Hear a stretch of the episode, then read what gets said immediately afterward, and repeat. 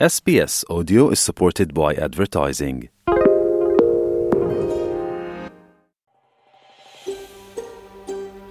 Estás con SBS Spanish. Encuentra más historias fascinantes en sbs.com.au barra Spanish.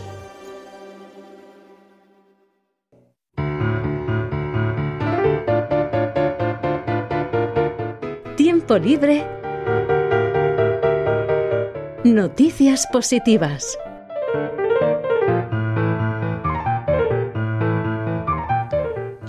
Ya llegamos al tiempo de las noticias positivas de la semana y ya está con nosotros Esther Lozano. Hola Esther.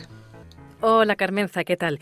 Vamos a empezar hablando de un deporte muy curioso, se llama el beach tenis, el tenis en la playa, que aunque no es nada novedoso, la novedad es que se está jugando en una ciudad que no tiene playas naturales.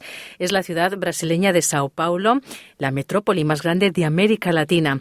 Vamos a escuchar a Fabio Costa que nos explique en qué consiste esto del beach tenis. Él es dueño de uno de los clubs. El beach tenis realmente tiene una explosión de nuevos practicantes y creo que es una combinación de factores. Primero que es un deporte agradable, descalzo, con el pie en la arena. Remite a la playa en una ciudad como Sao Paulo que no tiene playa.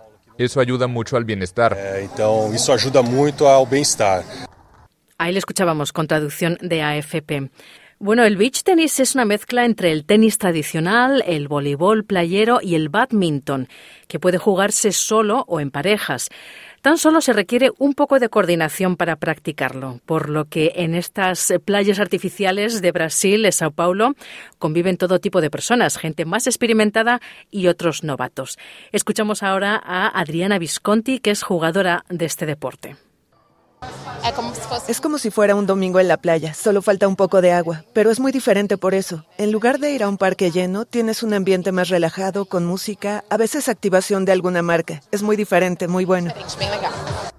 El tenis de playa o beach tenis tuvo un fuerte impulso durante la pandemia, sobre todo cuando los gimnasios aún estaban cerrados en esta ciudad de Sao Paulo con 12 millones de habitantes, con la ventaja de que se juega al aire libre.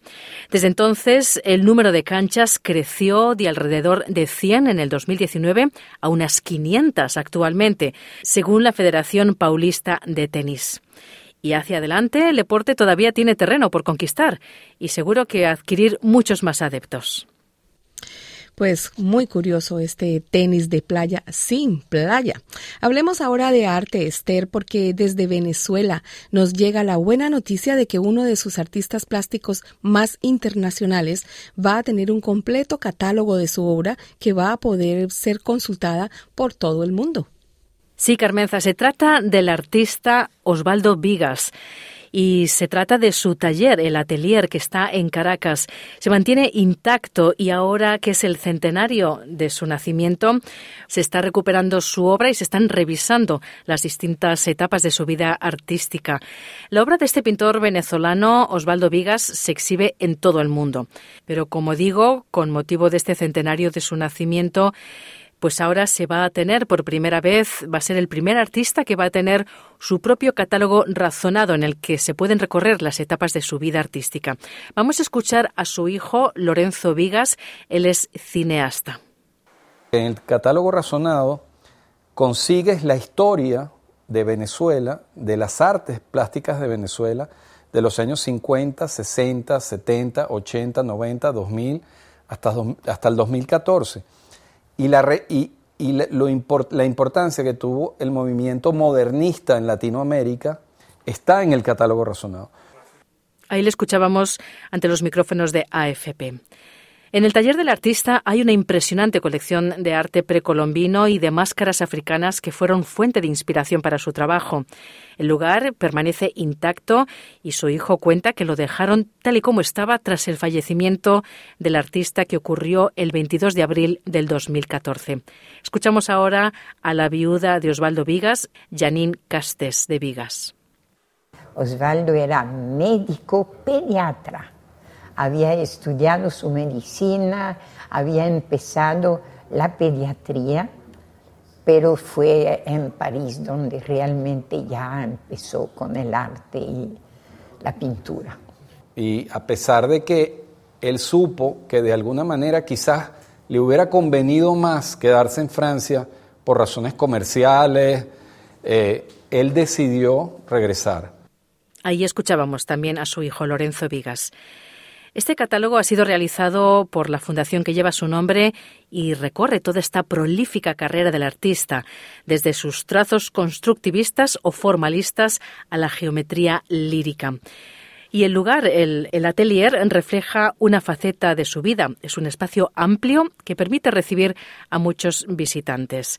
Su viuda, la francesa Janine Castes Vigas, con 87 años, recuerda las fiestas y los conciertos donde se relacionó con numerosos artistas como Botero, Wilfredo Lam o el crítico francés Gaston Diel y coleccionó además numerosas anécdotas. Una de ellas, antes de su matrimonio, es la de la familia Picasso. Osvaldo se conquistó a la hija de Picasso, Maya. Maya se enamoró de Osvaldo. Y entonces, gracias a, conocer a, Maya, él conoció a Picasso, pudo ir a verlo. Y al igual que Picasso, el artista venezolano era un adicto al trabajo y pasó por diferentes periodos, cambiando a veces radicalmente de estilo. Así nos cuenta su hijo. Es el espacio donde mi padre pintaba. Eh, se encerraba aquí todas las tardes, noches, porque él era un pintor que pintaba de noche. Bueno, fueron necesarios 16 años de trabajo para catalogar las 4.000 obras del artista en un trabajo que ahora puede consultarse en Internet. Según Lorenzo, su padre era muy ordenado y acumuló información de todas las obras que vendió, lo que facilitó el trabajo. Y la familia espera que además este proyecto también ayude a combatir las innumerables falsificaciones del artista, que desafortunadamente se venden por cientos de miles de dólares. Así que para los interesados en el arte ya pueden consultar la obra de este artista venezolano, Osvaldo Vigas. Dale un like, comparte, comenta. Sigue a SBS Spanish en Facebook.